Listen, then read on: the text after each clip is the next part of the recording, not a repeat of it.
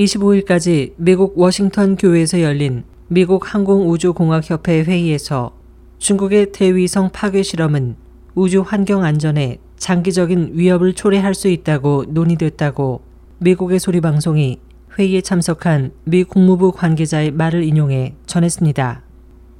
미 국무부 군비 관리 담당 프랭크 로즈 부차관보에 따르면 중국은 올 7월 지구 주위 궤도에 있는 인공위성을 제거하기 위해 미사일 발사 실험을 실시했습니다.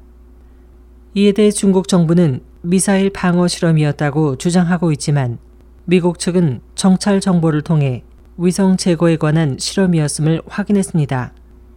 현재 지구 위성 궤도상에는 지난 2007년 중국이 진행한 위성 제거 실험 시 발생한 수천 개의 위성 파편이 쓰레기로 떠다니고 있어 각국의 우주 개발 계획과 우주 비행사의 안전을 위협하고 있습니다.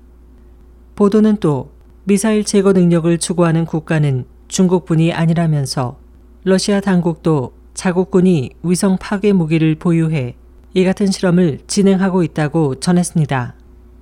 이 같은 위성 제거 시스템의 지속적인 개발과 실험 등은 우주 환경을 앞으로 계속 위협할 것으로 보여 타자 간 협상을 통해 규제 강화를 모색할 것으로 보입니다.